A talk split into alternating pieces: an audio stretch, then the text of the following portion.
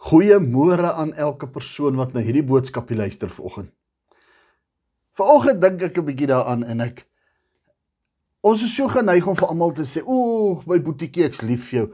Ag mamma, ek is lief vir jou. Ag my vrou, ek is lief vir jou.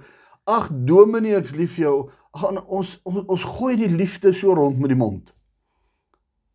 En ek besef dit ja, ons gooi die liefde met die mond rond, maar ons gesindheid toon dit nie. Filippense sê vir ons dat hierdie gesindheid, dis nou 'n gesindheid van liefde vir mense. Hierdie gesindheid moet in in julle wees.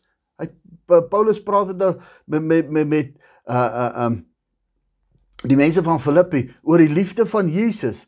Hierdie gesindheid moet in julle wees. 'n Persoon wat sy hemelse plek verlaat het, 'n 'n persoon, 'n God wat in die hemel sit en hy kom op wandel op aarde en hy laat toe dat hy op aarde doodgaan.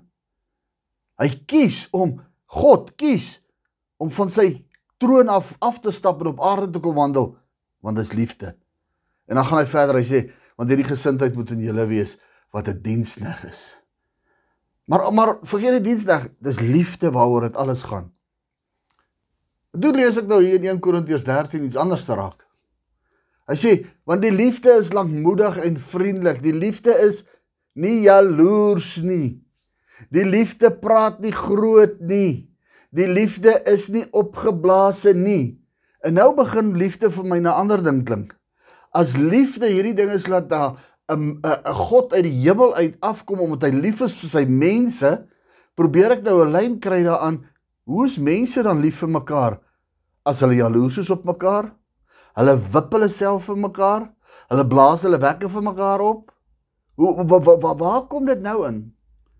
Kom ek uit agter dat ons gooi net woorde partykeer rond. Ons is nie regtig liefdevol met mekaar nie en nie net liefdevol nie, maar ons het nie 'n liefde vir mekaar nie. Ons sê dit tot ons op 'n plek kom waar dit bietjie warm is. Pastoor Gerard het my op 'n tyd geleer van as ek 'n tandepasta buisie druk, dan verwag ek tandepasta om uit te kom. Jy sien maar partykeer in die lewe word ons gedruk en dan kom maar nie regtig tandepasta uit nie dan kom die gesindheid uit. En daai gesindheid sê vir ons, hier's nie liefde hier binne nie. Wanneer die tandepasta in 'n warm dag gedruk word, wanneer die tandepasta in 'n koue dag gedruk word, wanneer die tandepasta in die donker gedruk word, wanneer die tandepasta in die daglig gedruk word, dan kom tandepasta uit. Tandepasta se gesindheid kan nie verander nie. Maar wanneer die mense bietjie gedruk word, kom daar wat uit? Kom daar liefde uit? Kom daar vrede uit? Kom daar lankmoedigheid uit? Kom daar geen jaloesie uit nie? Praat die liefde nie groot nie?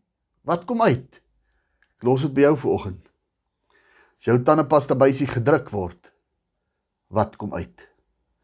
Vrede vir jou op hierdie oggend in Jesus naam. Amen.